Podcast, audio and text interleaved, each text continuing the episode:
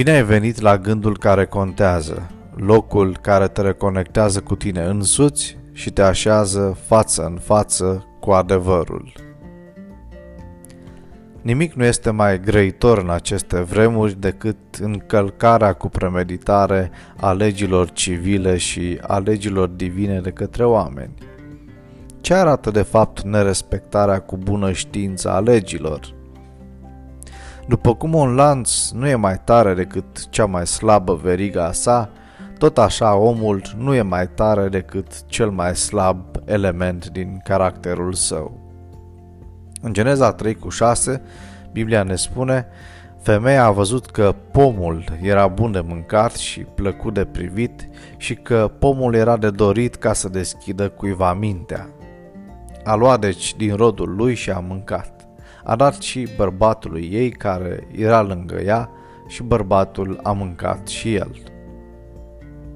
După ce în mintea femeii au fost inoculate îndoiala și necredința în cuvântul lui Dumnezeu, pomul i s-a părut mult prea atractiv.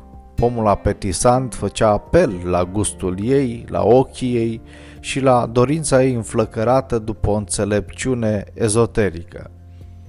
Privind în felul acesta la pom, cu dorința de a mânca din fructul lui, era o concesie făcută ispitei șarpelui. Deși decalogul va apărea mult mai târziu, în această secvență biblică apar consecințele călcării unei singure porunci ce se țin lanț de toate celelalte. De aceea putem spune că Eva era deja vinovată de călcare în inima ei a poruncii lui Dumnezeu, să nu poftești. Fapta de a lua fructul și de a-l mânca a fost astfel doar rezultatul logic de intrare pe tărâmul călcării poruncii. După ce a poftit la ceva ce nu avea dreptul, Eva a continuat să calce o poruncă după alta. Ea a furat apoi din proprietatea lui Dumnezeu, călcând porunca opta. Mâncând din fructul interzis și dându-i și bărbatului ei, i-a călcat porunca a șasea. Apoi, ea a mai călcat și porunca întâi, pentru că l-a pus pe satana înaintea lui Dumnezeu și a ascultat de el mai degrabă decât de creatorul ei. Mai mult, observând că nu a murit imediat, fapt care părea să confirme afirmația hotărâtă a șarpelui, hotărât că nu veți muri, Eva a experimentat un utopic simț de exaltare. Ca atare, ea a dorit ca partenerul ei să împărtășească simțământul cu ea. Cu toate acestea, pe Adam nu l-a înșelat faptul că ea nu murise ca rezultat al mâncării fructului și că nicio consecință aparentă nu se abătuse asupra ei.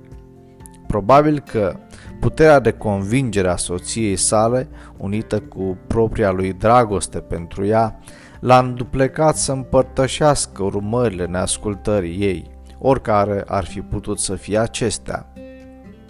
Fatală decizie.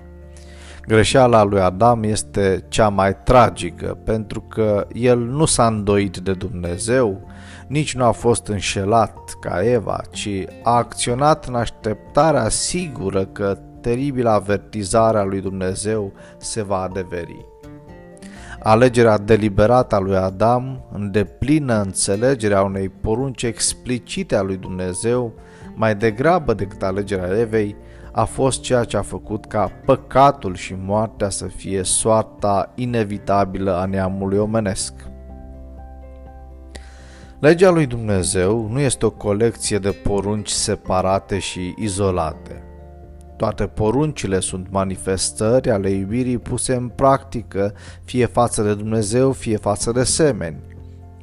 A asculta doar de poruncile care ne convin și a le ignora pe celelalte, chiar numai una, dă pe față intenția de a face propria noastră voie și nu pe a lui Dumnezeu. Iubirea dispare și apare păcatul, adică voința egoistă. Călcarea legii, civile sau religioase, nu înseamnă neapărat nerespectarea tuturor legilor.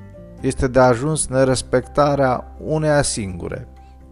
Problema fundamentală este loialitatea față de autoritate și este suficientă o singură încălcare pentru a arăta dispoziția inimii.